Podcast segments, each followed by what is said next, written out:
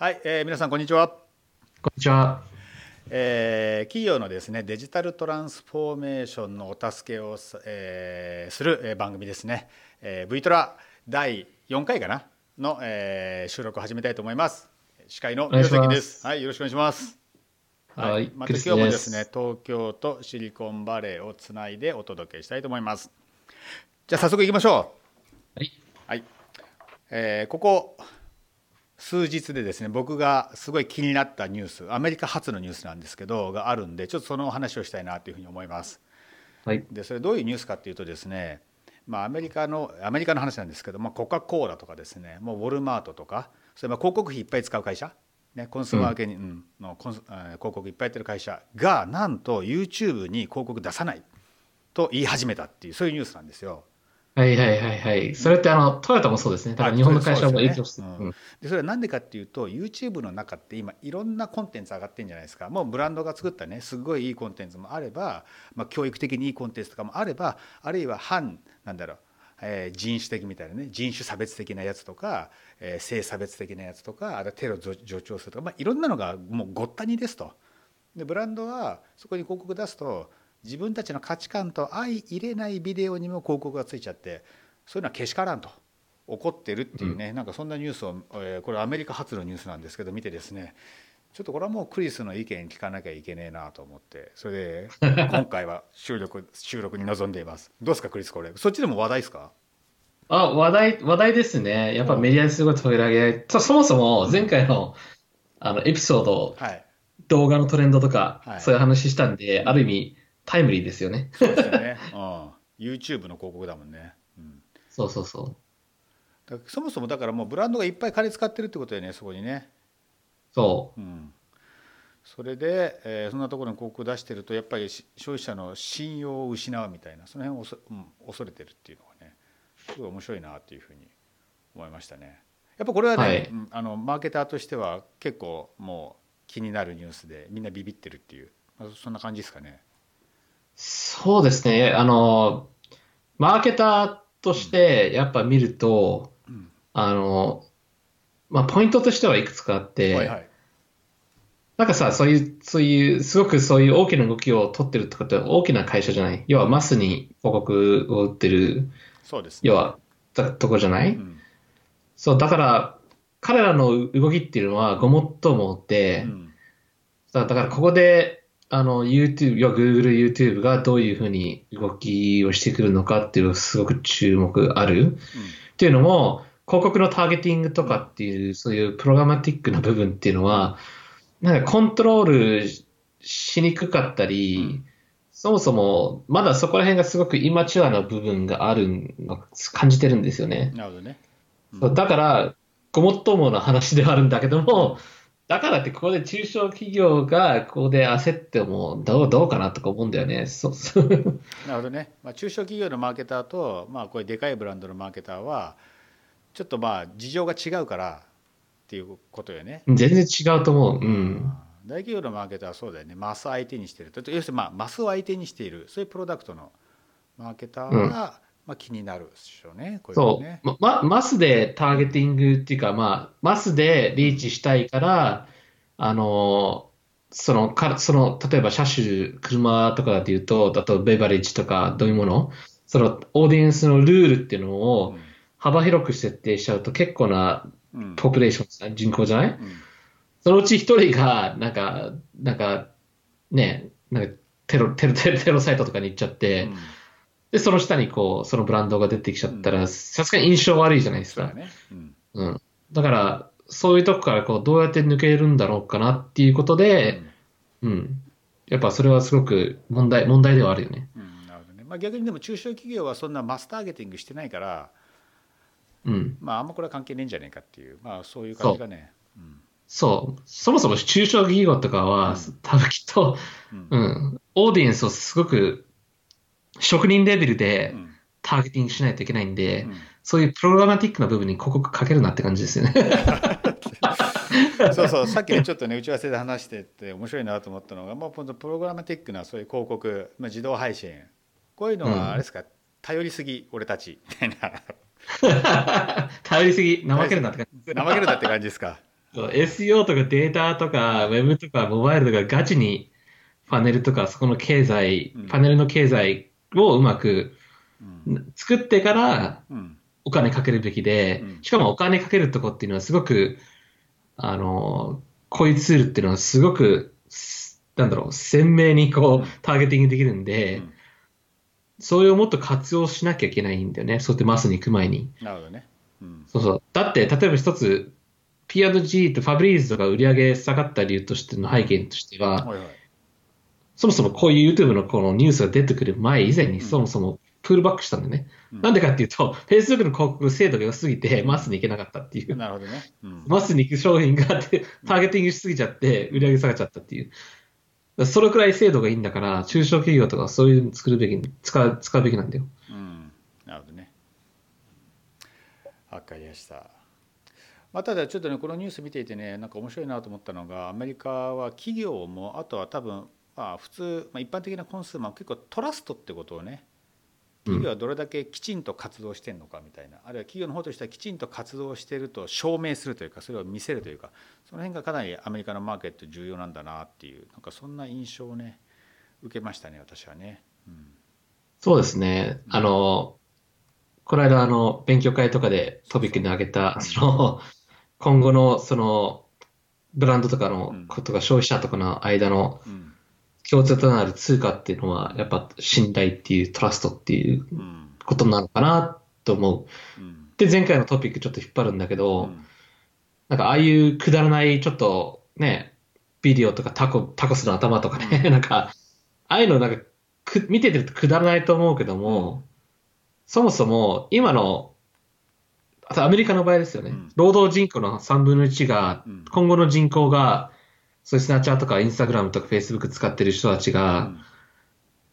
今後の人口になるわけだから、で、彼らのね、が本当に90%以上の人たちが、うん。広告信用しない、うん。あの、ブランドのセールスとかマーケティングを信用しない、アドブロックしてやるって言うでしょ、だけども、もう半分以上の人たちがう、ん。僕と関わってくれるブランド大好きっていうわけよ。うん。ね。だから、ブランドがそういう時に、おもちゃとかくだらなくてもいいから、うんブランドはすごく接したい理由はそこにある。うん買う時に気に留めてくれるブランドが、うんあ、この間なんか面白いステッカーくれたあのブランドがいいや。うんだけど、ウェブ見てる時にこの広告は見たくねえってブロックしちゃうっていう。うん そういう現状があるから、うんブランあのブランドはそういうところにお金かけたい。うんそうそうそう。日本のコンスーマーってやっぱちょっと違うのかなみたいな感じはしますけどね。そこまでブランドとのエンゲージメントって多分アメリカほどみんな気にしてないような、うん。いや、気にしてるでしょ。気にしてるかなそういうステッカーとか、まあ、プラットフォームがないからやってないだけなのかもスナチャとかないからね。あでもあれか。うんテレビ、テレビ、多分、うんあの、リーチするメディアの種類うはん少ないかもしれないよね。うん。あの、打つ手が少ないかもしれない。うん。僕は日本のことわからないけど、例えば、うん。地方の人たちとかの全部の層うん。とかターゲティングするときに、多分、LINE が一番効果的っていうか、僕、Twitter か LINE かってこうん。う、しか頭に上がってこない。まあ、ミクシー。はい。とかしかこうあ頭に浮かんでこないんだけど、だから、アメリカの場合はもう、すごいいっぱいあるじゃん。ラジオでもオンラインラジオでももう数、ピンキリのすごいいろんなところでターゲティングできるから、うん、YouTube だけじゃないし、うん音楽でも Spotify でも iHeart でも、もう本当にゴロゴロいるいるから、日本の場合はその、やっぱどうしてもマスになるとテレビかラジオとかってなっちゃうのかな。まあでもツイッターはあるなあとはまあ今言ったけど LINE だよね。うん LINE でスステッカーを提供したりとか、まあ、そういうことはまあそうだよね。ブランドはしてるよね。なるほどね。うん。で、あとは Google とか、その Android が結構みんな使ってるから、Google の広告にイノベーションに頼るかっていう。うん。うんそうやなるほどね。うん。そうそうあとそう Google のイノベーションっていうとそうさっきちょっと聞くの忘れてたんだ。あのー YouTube からアドがまあなくなるとしてもちょっと多分そこもねアメリカと日本語で日本で事情が事情が違うところがあってアメリカは YouTube 普通の YouTube.com の他に、まあ、今度 YouTube テレビが始まると。そう、その早いよね。うん。前回のそうのエピソードで話したと YouTube はこれから来るだとか、うん。動画ね、動画トレンドの話をしたけどうも、ん。もう本当にこの1週間2週間の間うに、ん。YouTube があの、要はケーブルテレビに対抗した商サービスをやる、展開するっていうことで、月いくらだったっけな ?35 ドル？うんで、そのネットワークとしては、まあ、大まかに ABC、FOX、CNN とかうん。ESPN とかそういうでかいところ。うん。で、彼らはさ、YouTube.com とは別に、その YouTube テレビをやるっていうことで、要は、Netflix とか Hulu とかと対抗できる商品が来たのかなっていう形ですよね。うん。だからまあマスにリーチするためには今までのね今までの YouTube.com だけじゃなくて新しいもう、まあ、まあテレビだよねもうそれはね。テレビがそう、だから、だから、こえこのトピックが炎上して YouTube、Google 死んだとか言ってる奴らは ダメ、ダメで、そもそも Google の売り上げ、そもそも今回のこのトピックでうん。インパクトした額っていうのは750 million ぐらいで、うん。今年 US ad からあのよくされてる売り上げっていうのが75 billion だから、インパクトが1%もうんいくかいかないかっていうか、うなんでね、そのサイズのインパクトとしては小さいんし、うん。で、もし、その、おあの、アドを出す、アドバタイザーがプルバックするんだったら、今後 YouTube ビデオの方にじゃあ流そうかっていうことにもなる、オプションが増えるっていうことですね。そうやね。だからまあそ Google う。全体っていうかしてはまあその収入はそそんな変わんねえだろうっていうね、うん、そもそもこの YouTube テレビでそもそもそのアドのうん、あれがこうサークル内にとどまるっていうことですよね。そういうことだよね。でかつもう一つあるのがあのーまあ YouTube 自体もちゃんとプラットフォームをアップデートさせようとしてるからね。この間なんかあのうん。Google の公式ブログを見ていたらもう早速この問題を取り上げていてもうおっしゃる通りですと。ちょっと我々もプラットフォーム、えーちゃんとアップデートしていきますみたいなですね。早速ったんで早かったよねこれは、うん。それ結構ポイントだよね。うん。だからこのニュースって来て来た時に、やっぱこう、シリコンバレー的な、こう、メンバーは、うん。ここで Google、YouTube がどれだけのスピードでこう対応するのかっていうのをすごく注目してるって。うん。うん。で、やっぱ、さっ早速この公式ブログちょっとサクッと読むと、うん。要は YouTube パートナープログラムに加入してるところしかモネタイズができないイコール、うん。アドはそういうところにしか流れないよってことですよね。うんまあ、そういう選択肢を提供するってことなんで、まあ、あの安全に安全に行きたい人はそこに広告を出せばいいじゃんっていう、まあ、そういう話やね。そう。で、そのパートナープログラムで要は検証するってことですよね。うん要は、あの、YouTube の人たちがう、ん、あの、チャンネルとかの、要は、見るわけですよね。これすごいの俺も記事読んだんだけどなんかあのなんか異議申し立てがあったらちゃんとエスカレーションをしてなんか23時間以内で返事するとかねなんか書いたんだよねあ、めっちゃ早いよ。うちらすごいい。早いなと思ってびっくりしたこれ。あ、めちゃくちゃ早いですよ。俺、まああの、前の会社で結構うんエスカレーションいっぱいあって、うんあのね、そう、昔はすごいもっと長かったんだけど、うんやっぱ多分、改善しないといけないから、けどその2、3時間っていうのは結構、前、ずっと前からのことですよ。あそうここ最近じゃなくて、へーうん。結構早いですよ、彼らは。すごいね。うん、これあれそのスピード感大事。うん。うん、そもそもなんかエスカレーションの件数が減ってんのかねあのそもそも人工知能とかでフィルタリングして変なところになんか広告が出ないとか。だからすなんかすごいなっていうねちょっと印象を受けたんだよね。それでもあ絶対、うん、人工知能的な絶対入ってると思う。あ僕の友達がビデオアップしたときに、なんか数秒間なんか、うん。ななんだっけ、あの、どっかから、どっか、あのライセンスフリーじゃないだろうって入れた音楽がうん、引っかかっちゃって、あそうなんだ。もう早速、もう早いペースでこう、これダメだよって言って、こう、あの、なるほど。それは人間技じゃないね絶対ね。それは。人間の技じゃないとう。思う。ん。けど、あと、Facebook とかの場合は、うん。結構、フィリピンとかにモデレーターがいっぱいいるっていう話だよね。あそうなんだ。そう。だから、あの、AI だけじゃないんだよね。人間もちゃんといて、うんあの、そう、フィリピンとかにすごいで、なんかでかいチームがあるんですよね。うん Facebook。これ、これ数年前の話だけど、今はどうどうなってるかわかんないけど。まあ、でもしばらくの間そうすると AI が導入されると雇用が減るとかいう人もいるけどなんか新しい雇用も生まれてるねそうするとそういう苦苦情対応窓口みたいなね いや、クオリティを、クオリティを、あの、そうそう、うんせ精度を上げるチーム。チームこれいい悪い、いい悪いってやってるうちに、どんどんどんどん頭がなっていくっていう。でもだんだんそれもあの人工知能が頭良くなっていって最終的にはそういう人たちもあかなり最小化されていくんだろうけどね。うん、そうそうそうそう。てか、そのさっきのさ、あの、トラストの通貨っていう話なんだけどさ、あの、タイミング的に面白いよね。そのフェイクニュースっていうのはちょっと話題になったじゃないですか。ね。うん。多分、消えてないけど。フェイクニュース消えてないけど、話題になった。やっぱこれもやっぱ、こういう動画とか、そこに流れてくる情報を受け止める側うん。もちょっと気をつけないといけないかもしれないけど、うんこう、アドとかに入ってる情報を、うん本当に優勝者の方がどれだけこう、賢く、うんその、インターネットリテラシーを上げられるかっていう部分も今後ちょっと課題だと思うんだよね。うんっていうのも、多分、あの、勉強会で見たけど、あの、皆さん想像してください。あの、要は、1950年とか戦後とかの広告とか想像するとなんかこう、タバコのコマーシャルとか想像つくでしょ、うん。ああれ結構グーグル、グーグル、ググって見てみるとさ、書いてあったとか、あれ、あれやないことだよね。うん。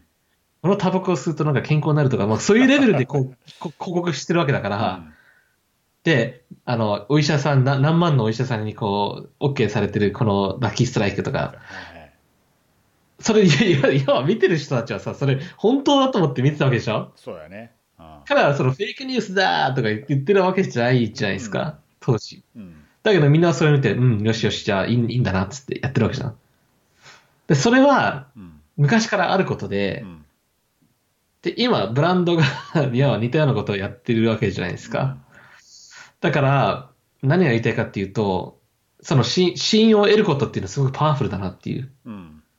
そうわ、わ、わ、まあ、じちょっと例例が悪いように聞こえたかもしれないけど、その、要は、信ユーザー、コンシューマーが信用を得られると、ブランドのメッセージっていうのはすごく強くなるから、うん。その、そのキュレーションしてる部分っていうのはしょっちゅう変わるわけ。うん。Facebook、Snapchat、Instagram、YouTube、Google とか、潰れる会社も出てくれば、うんそこパイプラインとなってる会社っていうのは常に変わるわけだから、うん。あとまあ信用を失うのも早いね。結局さもういろんな情報が溢れてるから適当なこと言ってると誰かが見つけてでは日本語で言うとまあ炎上とか言うけど結局分かっちゃうからね。うん。うん、冷めるのも早いってことですよね。うん。で、やっぱそのパイプラインもしょっちゅう変わるんで、マーケターとしては、うんうん先週言ったことが来週には違うことになってるから、もう早くスピーディーに動かないといけない。うん。そう、だから、その、あの、自分のマーケティングのエクスキューションを神頼みだから、うん他人任せっていう、こう、あそういう怠けたやり方はダメですね。うんそうですね。データ見よう、データを解析。そうだそうだ。はあなるほどね。わかりましたあとさそうそう最初の記事にちょっと戻るんだけどなんかこの記事の中でねあのまあこの人はよこの人はあの YouTube へのプラットフォームとしてのえー信頼感が損なわれるから、まあ、結果的にスナップチャットスナップチャットが有利になるんじゃないかとか言ってるんだけどなんかその辺ってどう思います？あんま関係ない？今のじ現状では、スナップチャットのその広告のうん種類、うん。要はジャンルだなんていうんだろう、カテゴリーというのかな。あの、勉強会の資料後でね、うん。ここに載せてくれればいいんだけど、はい。あの、ディスカバー広告だとうか、ん。あの、フィルターでもなナショナルと、うん。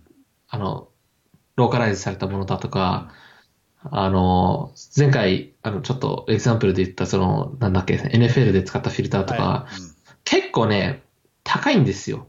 だから、要はでかいブランドがう、んに、今注目して結構そういうでかい、要は、マーケティングの商品うん。を売っていて、そうやってすごくお金儲かってる。うん。で、実際普通のユーザーが買える、多分、お手頃に買える広告っていうのは、うん。本当にすちょこちょこし、うん。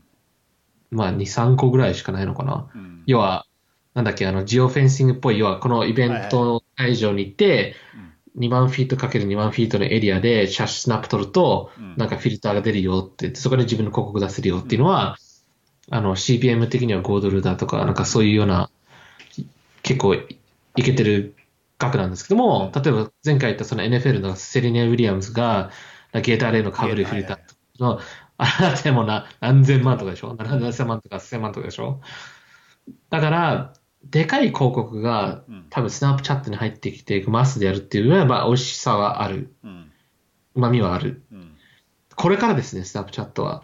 問題は、ススナップチャットをパクってるやつがいる。そうそうそうその話をそう。そう なんか最近ね僕もフェイスブックまあスマホで見てるとなんかいろんな新しいのが出てくるよね上の方になんかスストーリーズとかにね確かね、そうそうそうそうう。ん日本はスナップチャットないからあフェイスブックが新しいことを始めたなみたいに思うんだけど実はそうじゃないと、そう。Facebook パクリまくりでう、ん。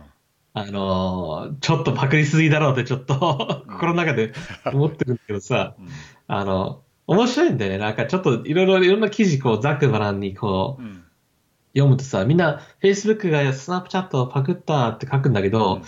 なんか悪いようにもいいようにもこう書かないような記事が多くて、ちょっとこうゾッとね。うん。ニュートラル、うん。中立にただ事実を述べるみたいな、まあそのまま読むと別にニュニュートラルっぽくの聞こえないんだけども、実際読んでみると、うん。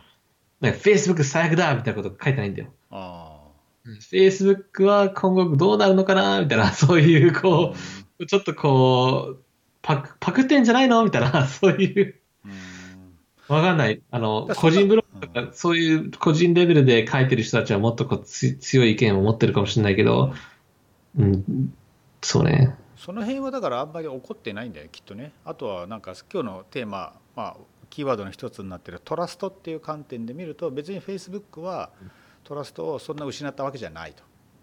いうことだね。そうね。パクったかどうかうん、あんま関係ないねきっと。なんかユーザーにとって便利かどうか楽しそう、そこユーザーが使うか使わないかだよね。うん。うん。で、そもそもじゃあ、そのフィーチャーで、うん。あの、なあの、アメリカで結構、毎年でかいイベントで、サウスバイサウスウェストってはいあの、あ今注目されてるミュージカリーっていう社長がなんか出したコメントで、あの、どっかの会社がフィーチャーをパクったところで、あの、真似された会社が潰れるかっていうそうじゃなくて、なんでかっていうと、コミュニティがあるから。うんコミュニティっていうのはすごく動きにくいんですよ、他のプラットフォーム。そう。だから一回コミュニティエスタブリッシュしちゃうと、うんその違う会社が同じフィーチャー出したところで、じゃあ成功するかっていうと、ね。うんそうするともうスナップチャット上でまあ仲良くなってるまあコミュニティはまあそうは動かんだろうとフェイスブックはおじちゃんおばちゃんが 結局使う場であ集う場ですというまあそういうことなのかもね。そうね。だから、さあ、そう、スナップチャットのなんかフィーチャーがついてるとかって言わないんだろうね、きっと。うんうん。言わないと思う、現現実上。あとはそれがあるからといってミレニアルの人がまあスナップチャットの頻度を抑えてフェイスブックメッセンジャー使うかっていうとまあそれもないだろうと。そうね。結局、行動は行動だから、それ、そう、そのフィーチャーでじゃあ移り変わるかっていうとそうでもないっていう、うんと思うんだよね。うん。だから Facebook は Facebook のオーディエンスにいいものを作りたいだけでう、んけどそれストーリーってしかも同じ名前でさ、すごいよね。てかさアすごいメリカパクリ方だよね。なんか、商標取ってねえのかよって感じ。そうそうそう。でもストーリーでさすがに取れないんだろうね。一般名詞だからね。どうな取れんのかなそれで。けどなんか UI とかさ、なんかと、そうだけどね、なんかそういう、そううんアメリカの企業とか絶対そのガチガチに固めてなんかディフェンスしそうな気がするけどそうじゃなかったってことだよなきっと。ね不思議だよね、ちょっと。うん。うん。アップルなんてさ、なんかすごい訴訟したじゃんね、あの、形、あの、サムソンにパクられたっつって。ああそうだよねあるよね。あと昔はさもう10年以上前あの、えー あのカラフルな iMac か iMac が出た時も似たようなパソコン出たらすげえみんな。てかとまず日本で言えばそういうのねコンスーマーが許さないとこがあるよね。パクったみたいな。うん。あの、会社の企業のスタイルによってはさ、うんパクられることがう、ん要は、すごく、こう、こう、光栄なことって思う会社もあるんだよね。ああのでかいところが僕らをもう認めてくれたみたいな。要は、こう、こうでもしないと生き残れなかったこいつらみたいな、そういう、あの、見方もしてるかもしれないよね。わかんないよ。うんうん。まあ、でもそれちっちゃい会社だとむしろもう買い取ってほしいみたいなのがあるかもしれないねでかいところに買い取ってほしいみたいなねいや、けど、バリエーションがもう何十ビリオンだからちょっと簡単に買えないでしょ。あスナップチャットね。そうちょっとそうそう。まあそうそうやんな。そうそう。はい、そうそうだからまあトラストって感じで言うとなんかすごいアメリカっていう国面白いななんて思ってすごいトラスト大事にしてるまあそれはそうですねとただそういうパクリはそんな気にしねえんだ、ふんそうなのか。でもあのああのなんだ IP だよね。そういうのはすごいやっぱり厳しいじゃないですか。だからなんか線引線引きがどこなのかよく分かんないみたいなね。心の中の。何が OK で何がダメなのかみたいなのがうん。ちょっと分かんなかったりしますね。はい。そうですね。うん。うん。やっぱ、この動画とか、その YouTube テレビとか、アドでブランドがそういう一時的に自分のバジェットを違うところに置くっていうのは、何らか昔からあることで、別に、あの、まあ、結局大したことじゃないのかな。みんなが、みんなが大したことにしてるだけで、だから僕、前も、あの、四崎さんも言ったけど、こここはどれだけ早く Google と YouTube がスピーディーにこう対処できるかっていうのがすごく、僕はすごくメトリックスしてるしてるっていうか、注目ポイントだと思うんだよ。いや僕ねそのねエクイスの反応がすごい面白いなと思ってやっぱテクノロジー出身の人っていうのはそういう反応するんだなと思ったもう昔から広告業界の人は多分そういう反応しないでまあああどうしようどうしようみたいな感じになると思うんだけど 要するにテクノロジーで解決、まあ、要するにテクノロジーで解決できるだろうっていうそういう前提があるんだよねきっとね。そう、だから要は、あの、開発するプロセス、要はアジャイルだとか、まあいろんなそういう、あの、問題解決するにあたってのプロセス。うんとか、その問題解決能力、そのチームの組織作りがう、ん。要はシリコンバレーの中ですごくリスペクトされてる集団だから、うん。組織だから、うん。そこにすごく、うん。ちょっと頼むぜって感じなんだよ。なんか代表みたいな。そう、そういう感じだから、うん。そう。それがすごくポイントだと思なるほど。一回ね、面白い話が、はいはい。あの、マウンテンビューっていう街のカカフェでうん。パソコンしてて、うん。隣のおっちゃんとちょっと話してたんだけど、はいはい。あの、何やってんの？っつって、要はその、G 社ね、Google 社、まあ Google のなんかそういうプロセスの改善をはい。専門にやってるっていう。う、ん。あの、具体、あの、名刺とかもくれなかったしうん、具体的なことを知らないし、あの、ぼ僕とまた話しかったらカフェにまた来い。すげえなんか、すげえなんか怪しかったけども、うん。確かに Google の社員で、うん。あの、彼はそういう、例えば、ね、数ヶ月かかるものをどうやって一週間でやるのかとうか、ん。そこを組織のそういう改善だとか、なるほど。そういう高いレベルでやってる人、だからその宇宙船作るにも、うん例えば10年かかるもどうやって1ヶ月やるのかとか。変 変な話、もうそういうレベルで問題解決うんしてる人たちがいるんですよう。んそれ用のプロがいるっていうか、なるほど。面白いね。いや今ね、うん日本でも最近もう今年に入ってからかな、すごいいろんなところで語られてるのが生産性っていう言葉で、日本はとにかく生産性低いと。特にあのホワイトカラーでね。ホワイトカラーの生産性が低くて、まあアメリカと比べると全然低いし、なんかヨヨーロッパのイタリアとかスペインとかとよりも低いみたいなそういう報道もあったりして、えミーティングしすぎなんだよ。それかも。ミーティングしすぎなんだよ。なんかそんな今その話を思い出したね。だからアメリカはとにかくいかに同じことを短い時間で成し遂げるかっていうのをそれだけを考える人がいるってことだよね。面白いね。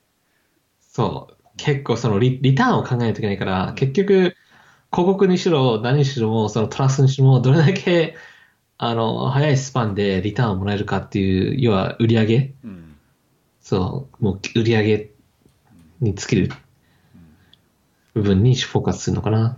うん。なるほど。面白い。そうそう。そはい。OK ですそしてあとなんだっけトラストっていう観点だとなんか話しとこうと思ったことってあったっけなと。まあそうですね。あの、まあ、強いて最後あたりに来るポイントとしては、多分日本とアメリカの違いで注目するポイントうはんいくつかあって、そのうちの一つの、次はメディアのコストだよね。ああそれ結構ね、ちょっと注目した方がいいかもしれない。うんっていうのも、まあ、アメリカにはいっぱいあるから、その、安いところ選べるじゃない？さっきも話したけど。うん例えば日本の場合ってちょっとわかんないけど、さ、ツイッターとかフェイスブックはわかんない。グーグルだとかさ、うん。テレビとかラジオがあって、要は、わかんない。人口も下がってるのから、あと、偏ったメディアの商品の仕方してるのか、ちょっとそこら辺ちょっとわかんないんで、なんとも言えないんだけど、例えば、デジタルだと、まあ、あの、例えばね、例えばだよ。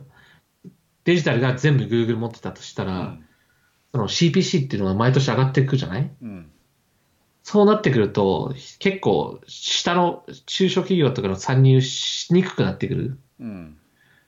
で、他にオプションがなくなってくると、結構やりず、マーケティングしにくいマーケット。うん。まあ僕ちょっと考えすぎだけども、要は、要は、マーケターとしてどこにユーザーのアテンションがあって、うん。でそのアテンションがいっぱいあるところで、どのチャンネルにうん。一番投資対効果がある、うん。要はコストエフェクティブなチャンネルを選ぶのかっていうところがうん。ポイントじゃない？うん。そうやね。うん。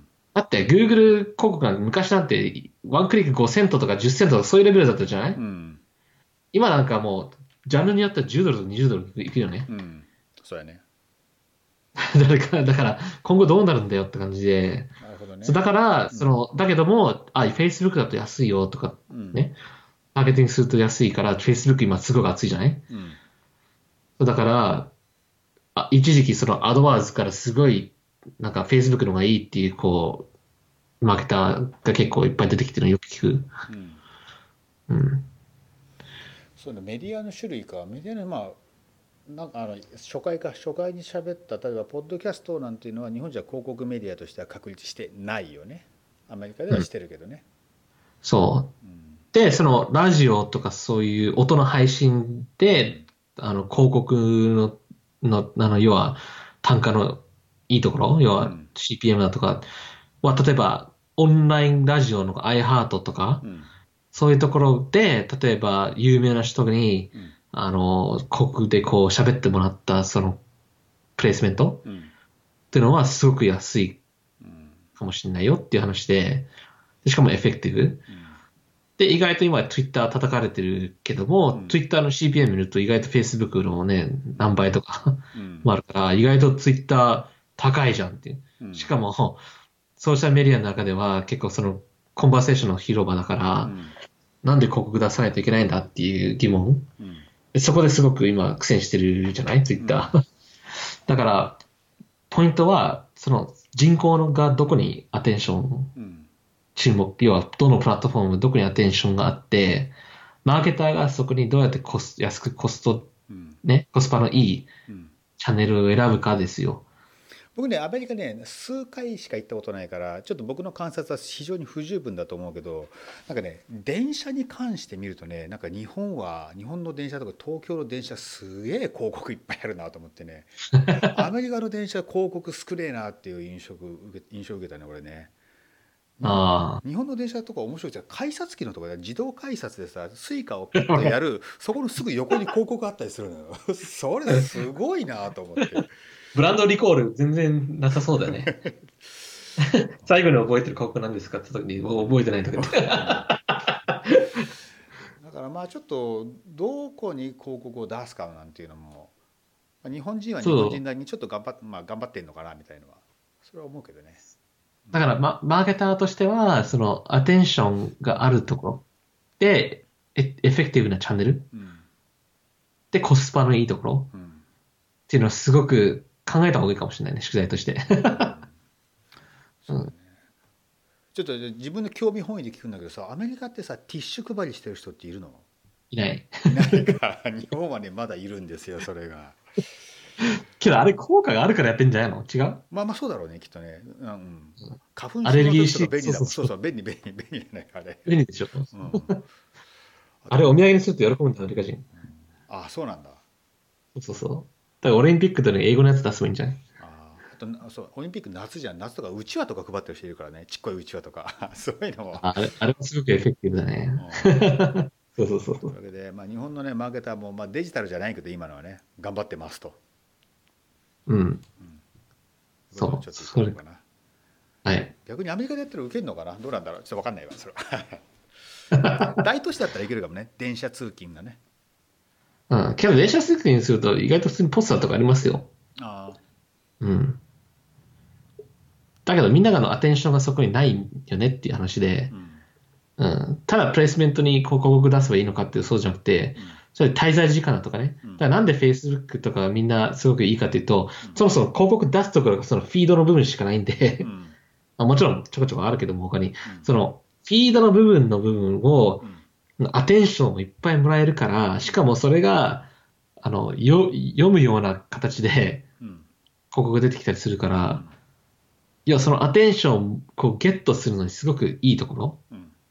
しかもインフルエンサーとかそのターゲティングの要素がすごく細かいし、うん精度高いからうんいいんだよ。だから、だからこう、あの、例えば電車の広告だと、うん多分みんなこう急いでこう帰宅したり会社に行ったりするから、もう、もちろん通り過ぎてる数は多いけども、うんアテンションがないよね。うんそ、そこの部分ですよ。で、そのアテンションのあるところに、じゃあ、いくらですかっていう CPM いくらですかって話になると、うんアメリカの場合だと、Facebook、Instagram、まあ、ものによっては Snapchat。Facebook はプリンシプルでも使ってますよ。今セミナーの広告とかねあのーそれ使って出してますから。うん。広告にねいいねしてくださる方がいますからね。ちょっとありがとうございます。そう、あれは Facebook いいですよ。ううん。はい。というわけでじゃあ今日の話はこんぐらいですかね。はい。はい。というわけでそうですね。また、えー東京シリコンバレーつないでですね。そうだ。東京シリコンバレーつないでいつもやってるんですけど、えー来月か、えーうん。今日は3月29日なんですけど来月クリス東京来るっていうことなんで、まあ、、はい。つものようにプリンシプルの社内勉強会で話してもらうと。でちょっとそれを同時に収録するか生放送するかちょっとどっちかしようかななんて思ってるんで。本当？じゃあ、あの、あ皆さんおの、楽しみに。はい。爆弾発言しないように気をつけて。はい。というわけで、じゃあ今日は皆さんどうもありがとうございました。えー今日もですね、宮崎、東京から宮崎、そしてシリコンバレーからはい、クリスです。がお届けしました。さようなら。はい、お疲れ様です。